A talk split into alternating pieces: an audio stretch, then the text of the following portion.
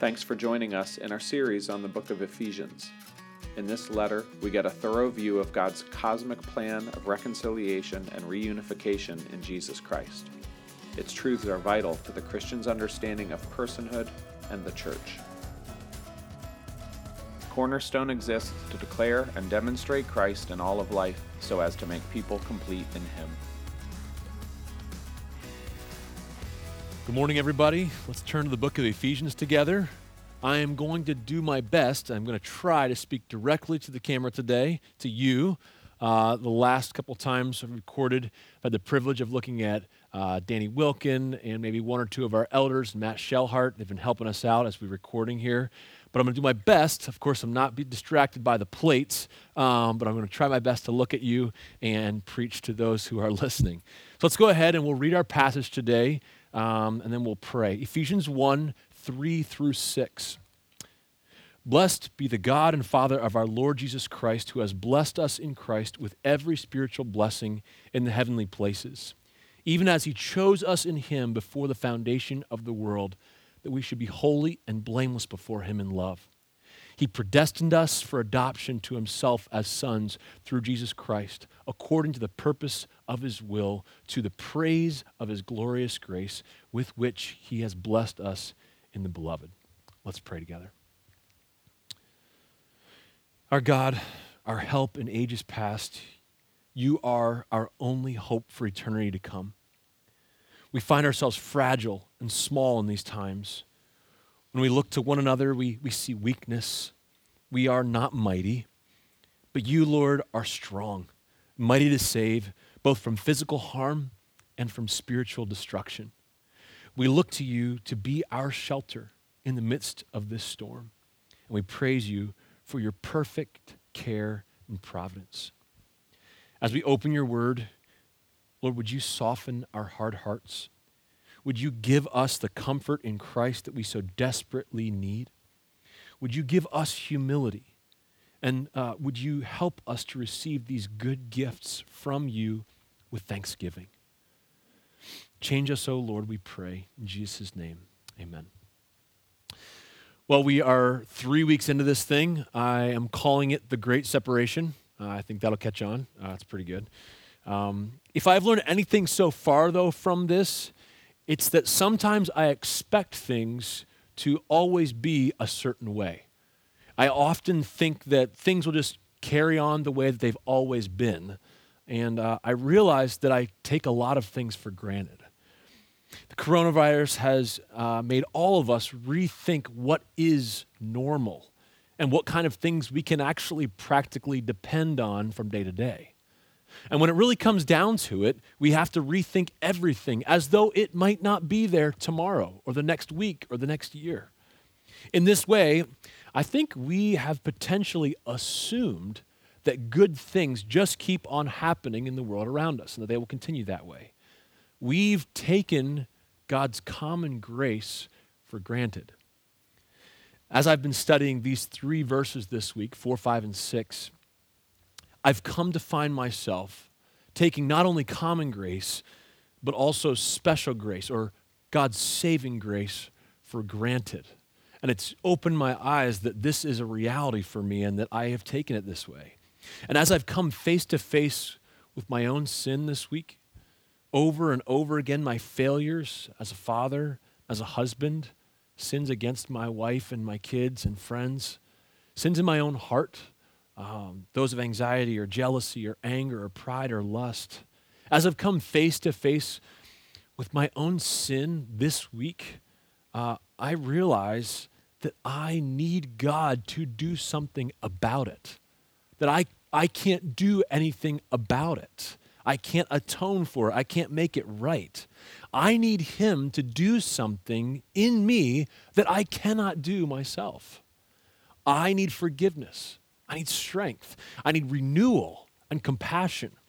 I need Him to give me every spiritual blessing. And I know that I can do nothing to deserve it.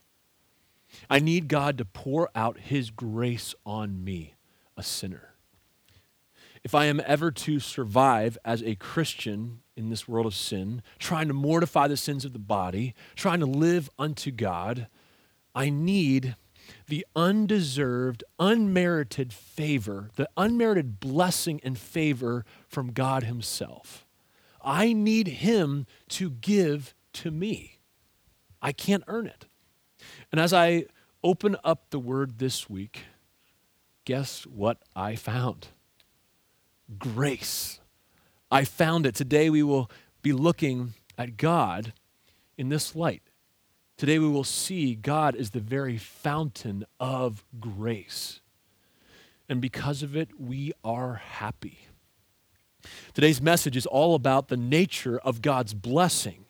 His gift giving, His blessing is not contingent upon our meeting Him halfway or even like a millionth of the way. There's absolutely no synergy that comes into play here. It is contingent upon His sovereign hand of blessing and that hand of blessing alone.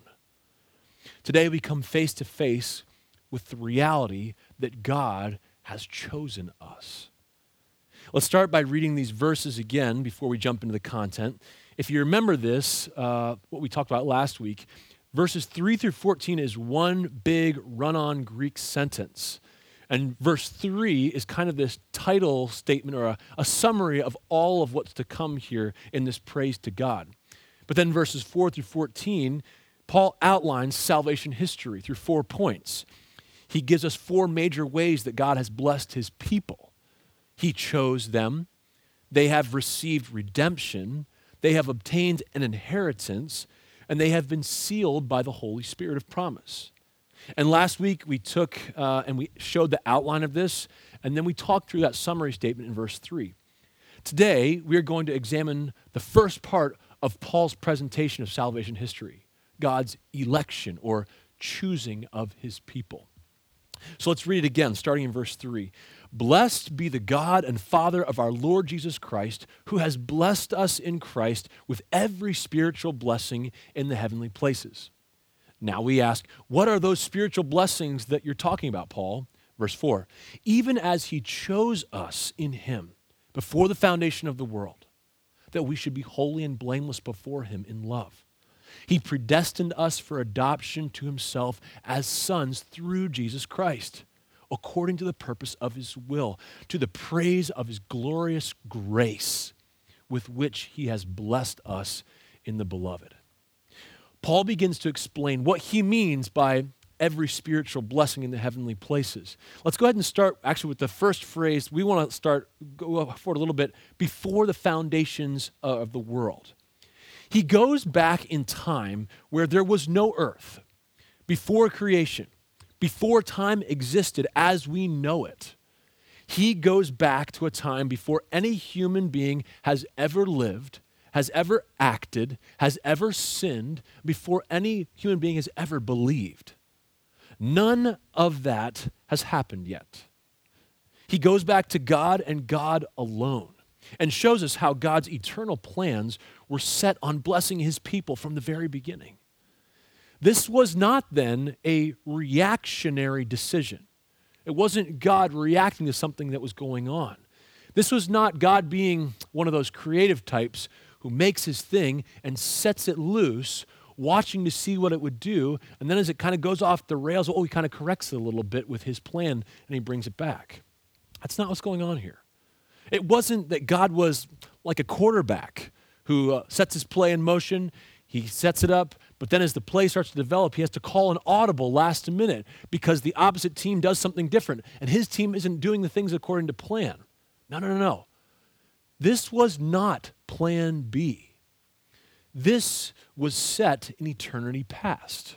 We are experiencing the fruits of that election. But Paul is helping us look back and understand that this is no accident or reaction. Paul is preaching to us the way that God blesses us. That the action that he is about to discuss, choosing or election, has happened before the foundations of the world. He says, even as he chose us in him before the foundation of the world. Now let's break that down a little bit. He chose us in him before the foundation of the world. Now, we've already talked about that last part before the foundation of the world, but let's just make sure we understand these parts together. Who is He that's doing the choosing? And what does it mean that He chose? Well, simply as we're reading along here, He is the person that Paul was praising in verse 3. It is the God and Father of our Lord Jesus Christ. He is the subject of the whole plan. But that does not mean that the other persons of the Trinity are somehow uninvolved now. Quite the contrary. We actually saw that from the beginning verses and the statement in verse 3 that the Father, Son, and the Holy Spirit are intimately involved in the plan and execution of the salvation of his people. But here we see that it was God the Father who chose. Now, how about this word choose or chose? Is it some sort of secret Greek word that means something different from the way that we use choose? No, it means he chose. It's that he selected, he picked out of a people for himself. There's nothing about hatred or ill feelings for the others, only the simple language of choosing for himself. This means that the rest of the modifiers and the subordinate clauses that follow up will help us understand the nature of this choosing. So we need to keep reading. He chose us. Who is us? Well, very simply, it's Paul and his intended audience, the church. From verse 1, we know that this is the saints and the ones who believe, or the faithful in Christ Jesus in Ephesus. We understand that it is us, the church, those who trust and love Jesus Christ as Savior and Lord. The grammar is super clear. The direct object of the verb is us. He chose us.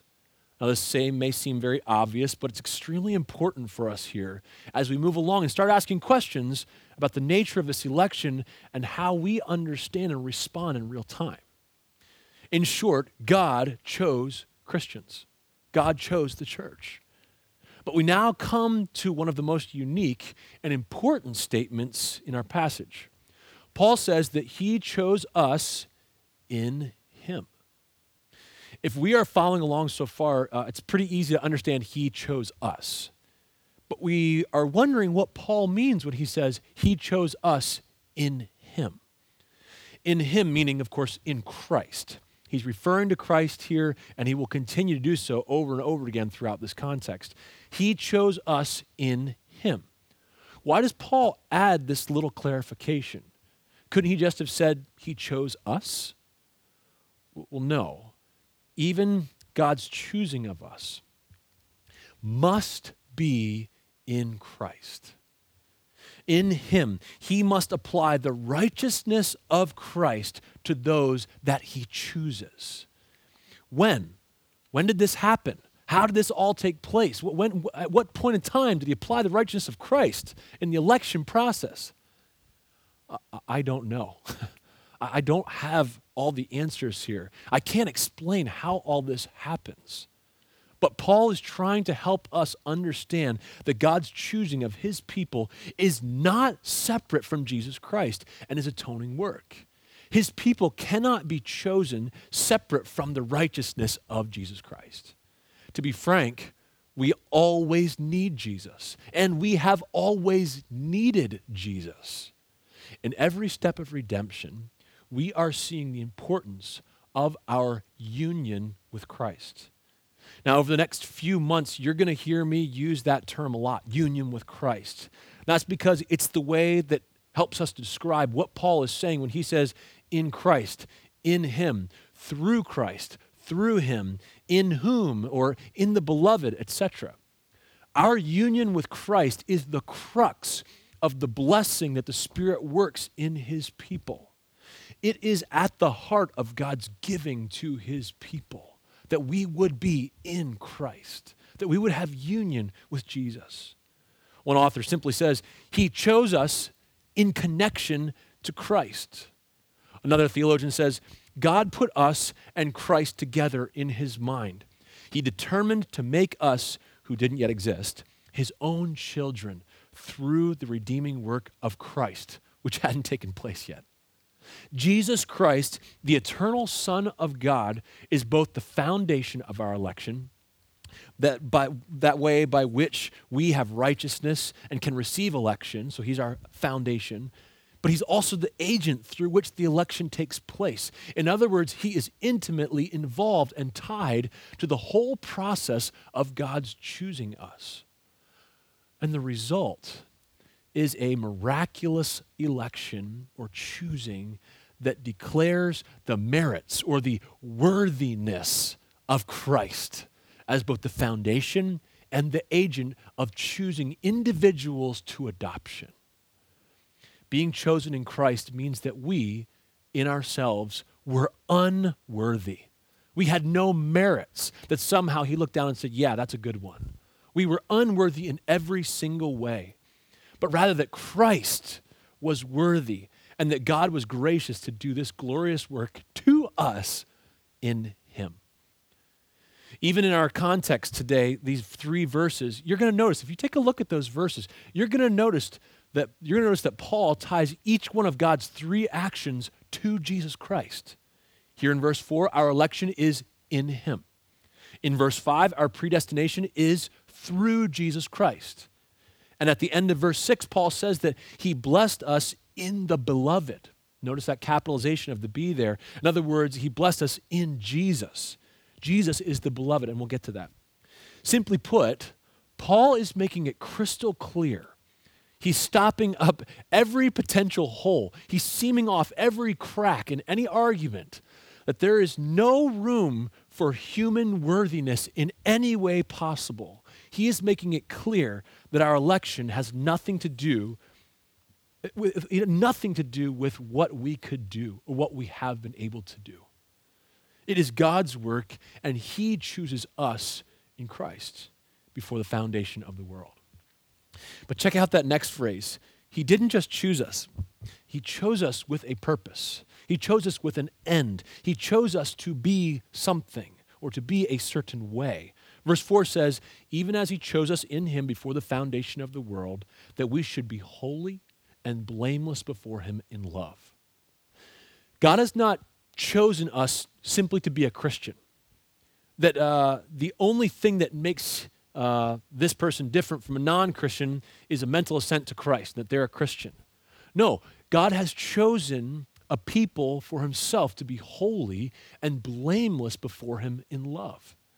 And there are several things to note here. First, the statement here it means that we were at one time then unholy and blameworthy without God's act of choosing us to himself.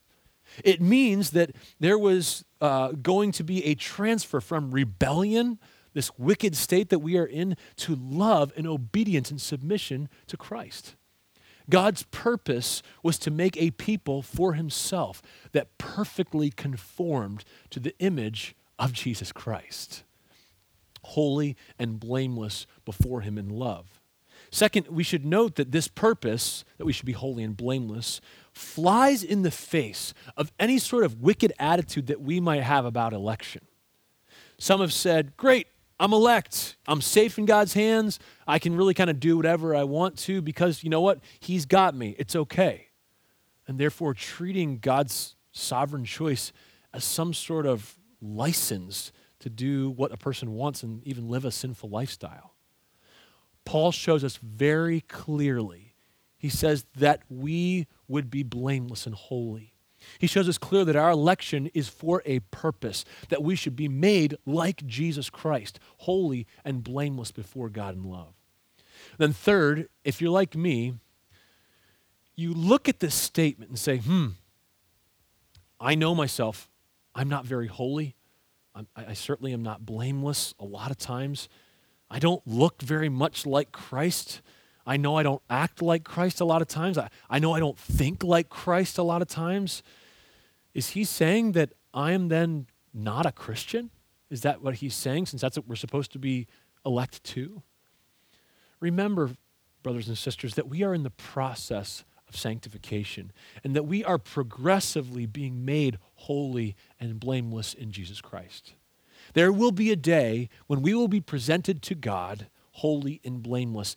But our lives here are a process of growing and trusting and becoming more like Christ. Remember Paul's encouraging words in this very book, in chapter 5. He says in verse 25 through 27 As Christ loved the church and gave himself up for her, that he might sanctify her, having cleansed her by the washing of water with the word, so that he might present the church to himself in splendor, without spot or wrinkle or any such thing, that she might be holy and without blemish, holy and blameless. He will do this work. Christ will. He is doing this work in us. He started it in eternity past, and He will complete it. We see this in other places. He talked to the Philippians that He began this, He will complete this work. But lastly, this lifestyle that we should be holy and blameless before Him in love is characterized and coupled with love. Now, you'll see here that in your text, sometimes it's hooked to verse 5, sometimes it's hooked to verse 4. Um, there's a lot of good conversation about this. I come down on the side that I think it's actually supposed to be connected here. That the way that we are to act and the way that we are to be elected to would be to be blameless and holy before Him in love. Our responses to God, of course, are certainly to act out of duty and obedience, but along with it rings the ancient command for us to love the Lord our God with all of our heart, soul, and mind.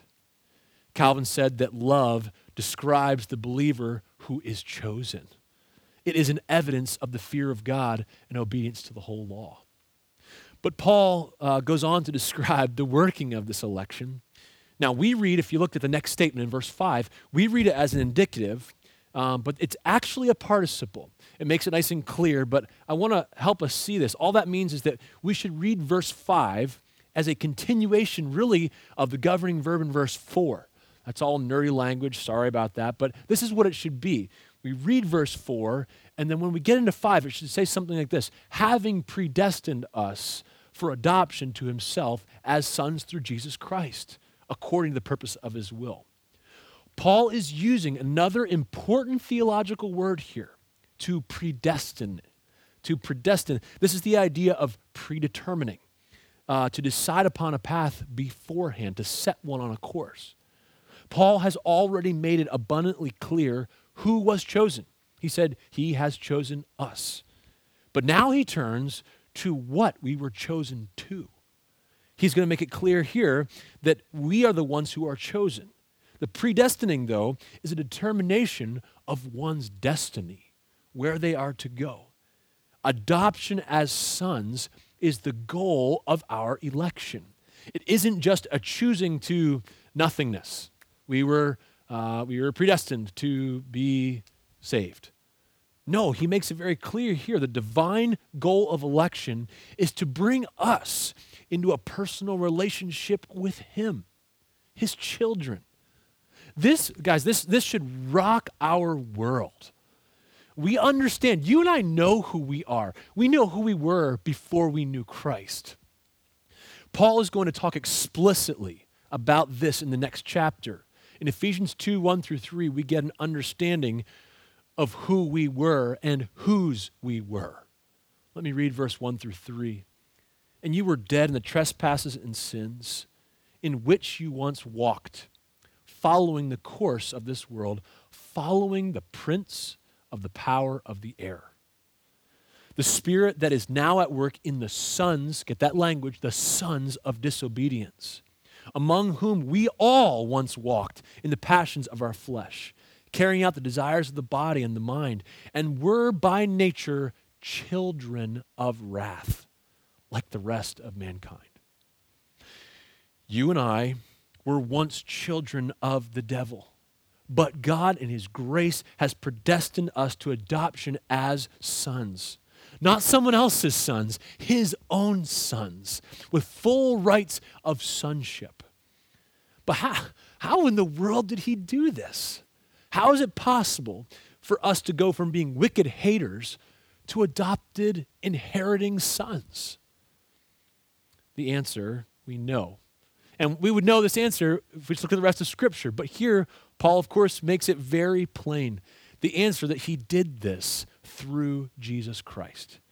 By means of the work of Christ, he made our adoption as sons possible. Now, we understand that mankind has a big problem. We understand that we are against him, that we are by nature children of wrath. We know that there is absolutely nothing good or nothing spiritually alive in mankind. We understand total depravity, that all of mankind in Adam sinned against God and has actively rebelled against our righteous and just Creator. In Romans 3 9 through 12, Paul says, What then? Are we Jews any better off? No, not at all. For we have already charged that all, both Jews and Greeks, in other words, everyone in the world, are under sin. And then he quotes the Psalms As it is written, none is righteous. No, not one. No one understands. No one, no one seeks after God. All have turned aside. Together they have become worthless, unworthy. No one does good, not even one. There is no one who is righteous. There is no one who understands. There's no one who does good. There's no one who seeks after God. We are dead in our trespasses against our perfect Creator. God doesn't somehow uh, give Himself the option to choose or adopt the people who are good the people who are righteous, the people who will choose to believe and live according to God's law. If that were so, it would require humanity to come to a place where they could somehow make themselves alive, make themselves understand, make themselves seek after God. So they might approach Him with faith and good works without the aid of anyone else, able to approach God by themselves for His mercy. As we will see in chapter 2, we need to ask ourselves how dead is dead? This is how he describes us. Do we need God to do his work in us, or is there some spark in each of us, in everyone in humanity, that allows for us to come to God in faith? In Romans 8, Paul teaches that it is God who chooses us, who predestines us, who calls us, who justifies us, and who will one day glorify us. But from what we know about the gospel and the righteousness of God and his justice, we all know that God cannot be like that, uh, that unscrupulous janitor who kind of just brushes the sin underneath the rug and says, Well, I just won't look at it. I'll just pretend it's not there. God is just and perfect and holy. And there must be judgment for all sin against a righteous creator. And so we know that He cannot choose and adopt us upon our own merit, as small as that merit may be, because we have none. None.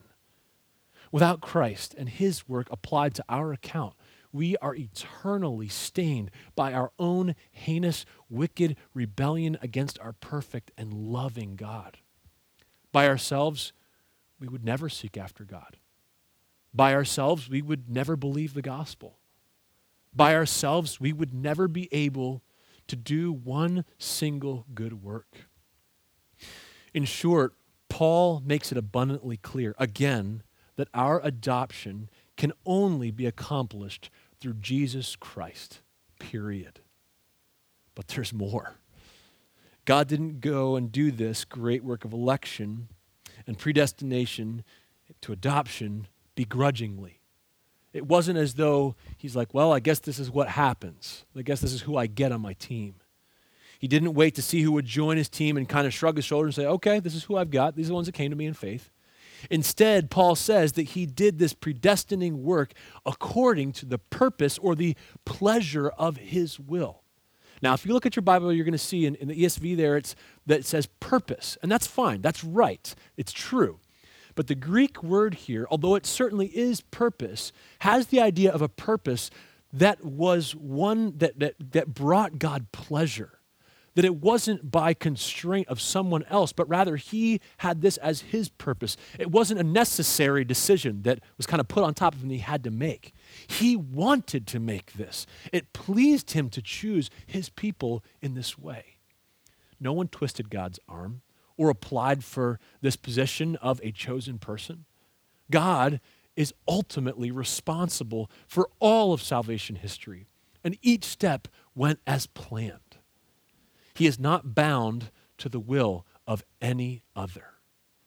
He desired to do this, He willed it to happen, and He alone is free. We like to talk about free will of man, and, and it's right and it's a helpful way to have some kind of discussions, and it's an important discussion that we should have. But I think we need to be very careful and not kid ourselves that when we talk about that, it means that we hold God in a position where man is ultimately the free one to choose, not God. He does not leave it up to us. He predestines his children for adoption. And Paul makes it clear that this is done according to the good pleasure of his will, the purpose of his will. But lastly, in verse 6, we find Paul helping us approach this incredible truth. I mean, we've been preached that he has chosen us, that he's predestined, but now Paul is going to kind of step back and help us understand why he's saying it. What's all this for, Paul? Why have you taken the time to show us this incredible truth? Verse 6 To the praise of his glorious grace, with which he has blessed us in the beloved. Now, if you look down in verse I think it's 11 and 14, you're going to see a very similar phrase to the praise of his glory. But here it's different and on purpose. He says, to the praise of his glorious grace. We're learning here God chose us, having predestined us to adoption, to engender praise for God's glorious grace. With that first theological point being said, Paul is trying to help us understand that the whole nature of this gift, this blessing, is a gracious nature, that it is unmerited favor. And we are floored that God would choose, that He would predestine us to adoption as sons through no merit of our own. With this statement, he puts even more of an exclamation point on the end of the sentence that in this process we have done nothing that is worthy of his blessing. And all worth and all honor and all praise is to be attributed to God alone. He drives it home even harder when he makes the final statement with which he blessed us in the beloved. Now, this is super cool. the word that he uses here for blessed, if I could make it, uh, it is what it actually is, it has the exact same root as grace. In other words, to pray, to the, he's saying something like this to the praise of his glorious grace with which he graced us in the beloved. He's making his point. This whole thing, the whole nature of this choosing is a gracious nature, unmerited favor that is, has its roots in God alone. He is pointing out not just God's love for his people, he certainly is loving. That's certainly true. But here he is pointing by using this word to the nature of that love, a gracious love that is based on no merit of the recipient. You and I, and all of God's people, have been blessed in Christ due to no worth of our own. There wasn't something special about us that got God's attention. There wasn't something that made us better than everybody else. By His choosing and according to the pleasure, the good pleasure and purpose of God's will, He chose us and predestined us to be sons. Lastly, though, we talked about this earlier a little bit. He says, in the beloved. And you'll, and you'll see in our English translation that beloved is a capital B. That's on purpose. It's the beautiful title for Christ. He is the supremely loved one. By who? What they, oh, by everyone. By God the most important. By Paul using it, we are seeing that it marks Christ off as the supreme object of the Father's love. He is the beloved. We see this in John. We see this all throughout the New Testament. Colossians 1:13 makes this very clear. He has delivered us from the domain of darkness and transferred us to the kingdom of who? His beloved Son. The kingdom of Jesus Christ we who are united with Christ also receive this love that is unlike any other in the whole world. Uh, the love of the Father. Do you realize that because of our union with Christ, we experience this unprecedented love? and we understand that we share in this incredible blessing.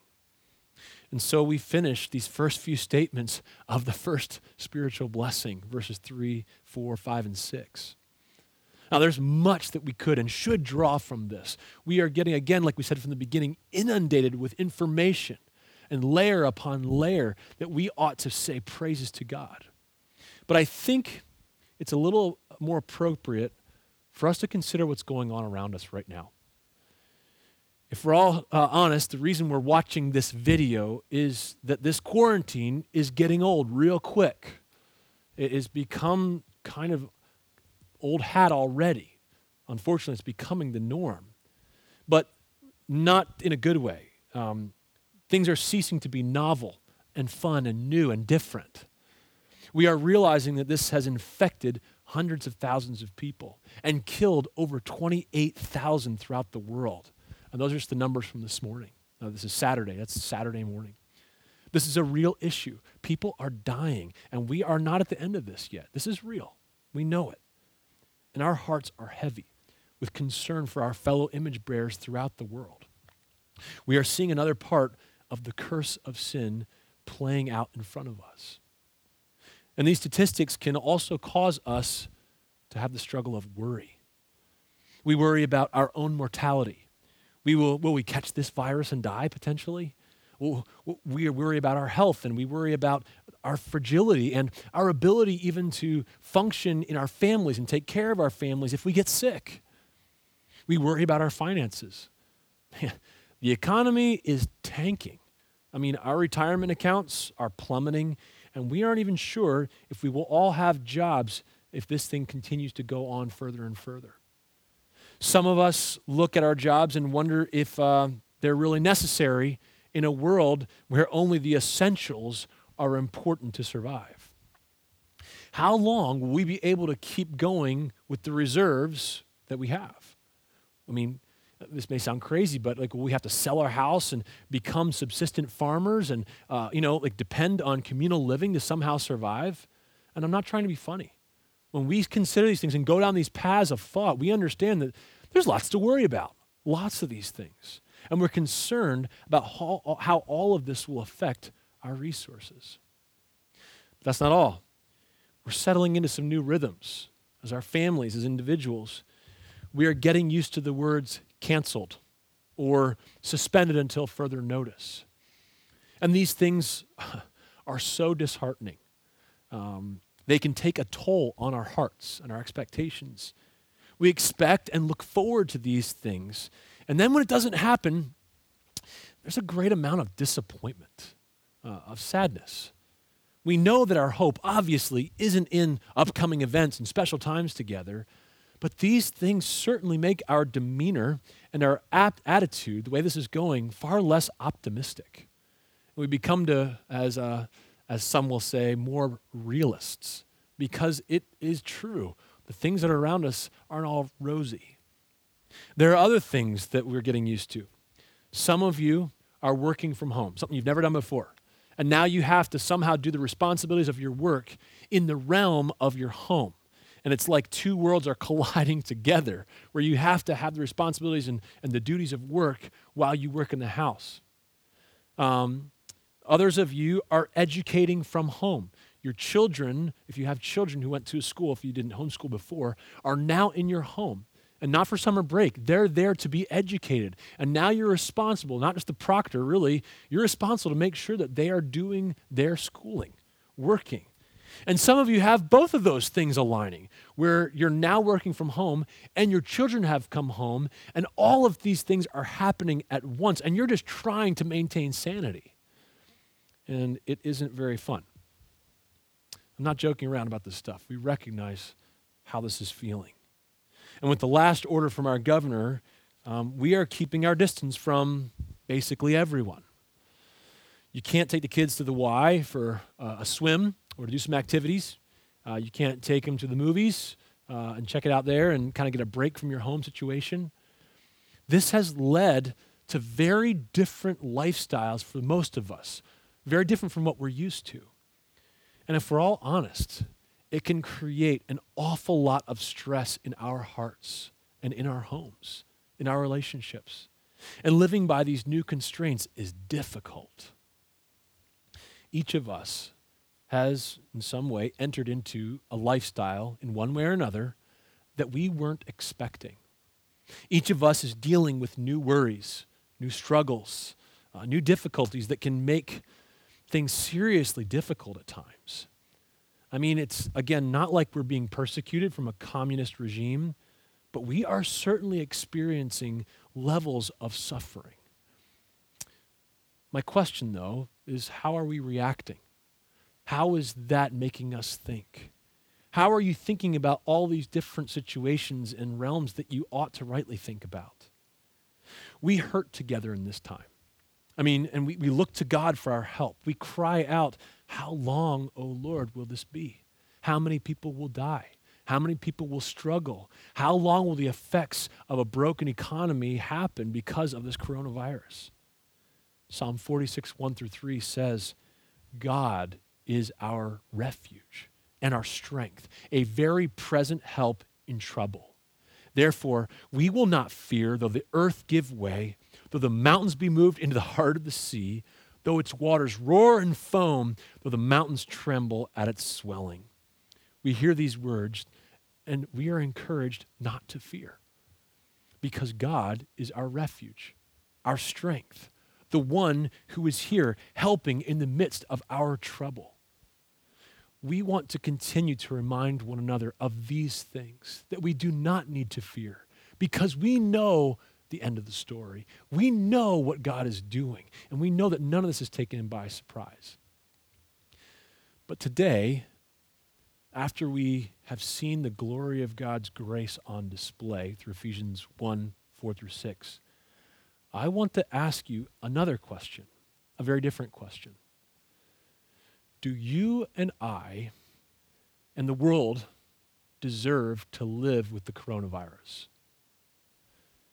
By that, I mean, do we deserve to suffer the effects of the curse? Or do we deserve to live in struggle and misery with suffering and trials? Does humanity deserve to die?